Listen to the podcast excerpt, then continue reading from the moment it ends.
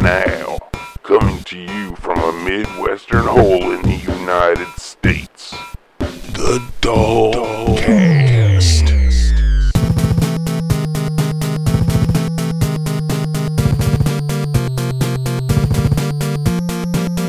Ladies and gentlemen, your host,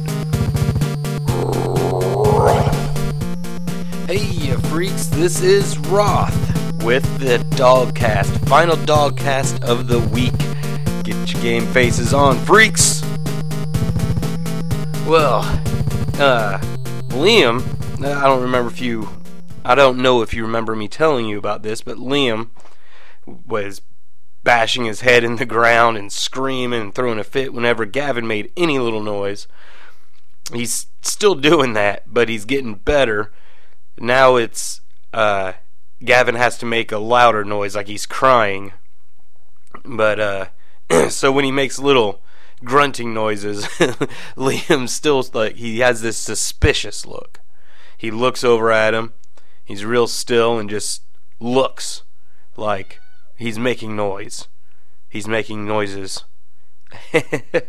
but he's he's not as bad as he was with the head bashing in the ground and ugh that's troublesome. It's a pain in the butt.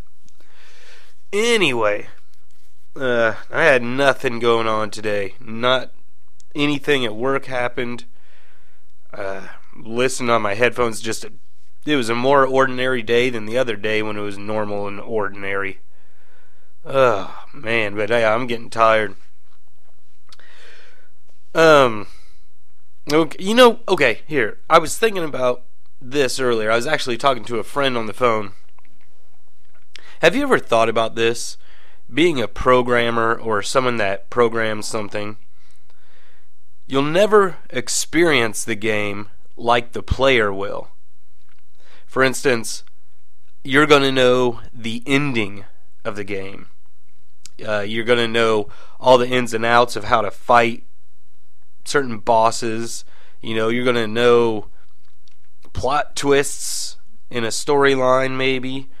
I mean, there's just so much that I just that occurred to me that, man, it, you, just you aren't going to exp- get the same experience as a player, and uh, that kind of sucks when you think about it like that from the programmer's point of view.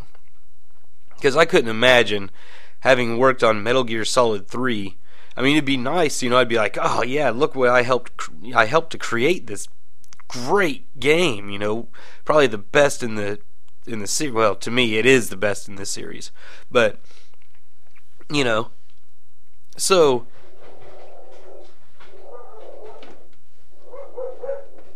Uh,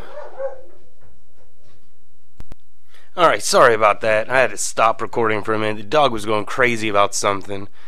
I go down there and she's growling at something outside in the dark and I don't know what it is. Anyway, so yeah, if you're a programmer and on a big project you don't get to experience the whole gaming experience because you know most about it, you know. So I think that sucks. Anyway, that was just something that my buddy and I were talking about and never really thought about it until today. Well, anyway, let me go ahead and get to dev stuff. Okay, check this out. I've got a lot done again. I mean, this stuff is just flying. Pow, pow, pow, pow, pow, pow, pow. And, uh, okay, what? Well, here's what I've gotten done. You can now beat the game. It has the whole beat the level. Oh, wait, wait, wait, before I go on, I got the music done for for the game. All the music is done. So, when you beat the game, it plays the round over jingle and then the beat the game jingle and shows a little, you know, shows that you beat the game. And then uh, I've got it to where uh, you can lose the game, which, you know, just basically says your time is over and that's it. Um, the the round transitions that was a a big one. There's I had to put in some stalls, some uh, time wasters, you know, to let the jingle play and make sprites you know, do their thing during the round transition and all that. Uh, and have the clock in there, which the during the round transition now the clock adds time. Got that working, and there's a, a ceiling to how much time you can get up to. Like if you're doing so well, like there's a maximum amount of time that it stops at, and it, you can't go any higher than that. So got all that in. Uh, all I really have left to do is throw a palette animation in, which takes place during the uh, when you lose. And I have the code in the NMI right now, but I just need to put code in the loop and tell it what colors to do. Uh, let's see. I gotta I gotta do just a little fix to the sprite. I gotta make it face the proper direction after the round. That's something I haven't done yet. It was such a minor thing. I figure why why waste time messing with it earlier. I probably could have done it right before I came up here. Actually, that's I just did the uh, the clock, adding time to the clock right before I came up here to record. So that's that's something. Uh, I'm thinking about adding a color to the player. It's uh, you know each sprite can only have three colors plus the trans and then the transparent color, but this one needs an extra one. So what what sucks is I didn't plan that ahead of time, so I'm gonna have to go through and actually shift all my sprites down four bytes and then go in my code and make sure I'm not messing anything up. I have quite a few parts where you know sprites get imported into RAM and then uh, get uh, used for later purposes to reposition them. So uh, I have to look through all that. That's going to be a big pain in the butt. But uh, it won't be too bad. But I really want to do that extra color. Um, and I got to rearrange the title screen. I, I basically I, I put the little name of the game and what you push, you know, push the buttons to go. But uh, I I want to put on you know the program, sound engine designer, label maker, and uh, logo and tester. So you know I want to just stick all that stuff on the title screen and not bother with. Uh, like credits as such, like the classic kind of credits. There's a reason for that, but I'm not going to get into it here. But yes, label. I called Kahan Games earlier. Kevin from Kahan Games. Khan! Yeah. Got a hold of him. He's he's been my label guru since I started getting stuff put on carts and stuff like that or handing, you know, things out or whatever. And I I really like his work, so I talked to him, and he said what he'd said he'd see what he could whip up, and I told him I expect to be done sometime this weekend. So he said he'd he'd get on it. He's really good about that stuff too, so I'm really excited. Can't wait to see what he turns up. It's gonna be pretty cool, I'm sure. Uh, well, really, in terms of dev, that's all I have. But it's really close to being done. Um, yeah, that's it. It's really close to being done. But before I go on, we're, we're going to take a trip down memory lane here in a little bit. But before I go on, let's give a shout out to our partner, NintendoAge.com. If you're a gamer or you collect games, or you like to just hang out and discuss video games and retro games, especially with fellow gamers, you can go to NintendoAge.com and sign up for free, and you can trade games on the forums. You can manage your own collections with the, the custom collection tool that was designed by Dain himself. By the way, he's an awesome admin. There are some other awesome admins too but he's the main guy, the main guru. And uh, that collection tool, as a matter of fact, has Nintendo and Sega, all systems. Just phenomenal website. It's great. People are fun. Don't be an idiot. You won't be turned away at NintendoAge.com. All right. Well, yeah. Let's go ahead and go down memory lane. Uh, cue it up. Random access memory lane. All right. You know, most people have one of these uh, arcades that are kind of special to them. Well, there used to be this arcade here in town, you know, in Danville, Illinois, at the Village Mall. And this place was called Jolly Jester. Now, I'd go there sometimes, you know, with a couple of friends, you know, play some pool or something.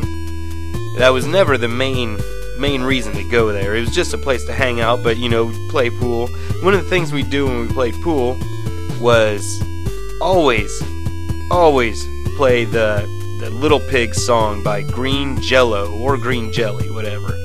That's just something that sticks in my head. We'd always play that song. But this wasn't just a pool hall. This place had arcade games, and they were really good arcade games. Like, for instance, in the early days of it, they actually had Double Dragon, you know. That, that was like the only place around here that had it. And that was always a fun game, as most of you know. But then they had other really, really solid games. Uh, Sunset Riders, for instance, which was that cowboy game, and you, uh, it was four player, and you could be on like hop on horses and uh, run on the backs of bulls, and you could shoot up and down. It, the boss fights were great. It was really colorful. It was a phenomenal Capcom arcade cabinet, and they they had that there. They had, oh, speaking of Capcom, Magic Sword. They, had that, which I never really got real far in that, or if I did, I don't know. But I always used to play it, and I never really knew what I was doing, like what the goal of it was. And I still haven't, to this day, really sat down with it. Like whenever I played it, you know, whenever I play it, it it's been a long time. And whenever I fire it up on MAME, I just, you know, play it for a little bit and turn it off. I I've never really put a lot of effort into it, but it's a great game. It's really fun. They also had what turned into one of my favorite driving games. It, it was called Power Drift. I'm pretty sure it was by Sega. I, I can't remember for sure, but Power Drift, and you had like these cars, and then the person inside the car was like kind of big comparatively, and like you the guy would turn around and give thumbs up to the screen, you know, you jump, and the graphics were really cool, and it was like this almost like Mode 7 kind of thing, you know, where the graphics are coming at you constantly. And that was a real fun game. Uh, of course, they had Street Fighter 2. I don't remember which version they had. I feel like they had the first Street Fighter 2, but then I also remember they had the one with the Bruce Lee guy, who I always forget his name. But they had that, which was up front for a very long time. Because you know they, they'd always put the main cabinet right at at the very front of Jolly Jester when you walk in. I mean, it's right there. You're like, bam! Here's the main game, and people are always crowded around it. You know, right outside. It was a blast. People chucking quarters in that main game, and people crowded around, and it really would get crowded when they took Street Fighter 2 and put it back back into the second row, but up front they had Teenage Mutant Ninja Turtles. Oh my god. That game got so much play. It was ridiculous. Actually, that's one of the games that uh, I played as well, like constantly. And I think it was my first arcade game that I beat. You know, just had to feed it quarters. But I remember it was uh, exactly five dollars because I went there with like 475 or 450 or something, and uh, I had to borrow a quarter or two off people because it was right at the end. But uh, yeah, great times. And what what was even better, what made this arcade place the best. In the back, they always had, you know, the, the games no one played. Just the little cabinets that you know, or or maybe they're a little older, you know, like uh, oh, I'd say Pac-Man. If they if they had a Pac-Man, it'd be in the back, and it'd be one of those that people at that point weren't playing anymore because they were playing the Turtles and the Sunset Riders and games as such. But back there, they had one cabinet that stood out from the rest. And you walked up. Imagine this. You're walking, you're walking down the aisle. You're looking side to side. You're seeing games. You're like, yeah, yeah, I see Magic Sword over there. Hey, there's Magic Sword. Yeah. Look over here. You know, you, you see your uh, your Power Drift. Yeah. oh, Okay. Okay. And there's quite a few, quite a few arcades. And just before you get to the pool table, which you see in front of you, you look to the right, and this glow. Rastan. They had Rastan. Oh. I sucked at that game, but I loved every minute of it. Because I played it all the time over at my buddy Sean's house. He had a Master System, and he had Rastan. And we loved that game. But then, it was an arcade too. You know, we're like, whoa, there's an arcade in this? And we're like, man, check out the graphics and the music. You can barely hear the music over all the rest, you know.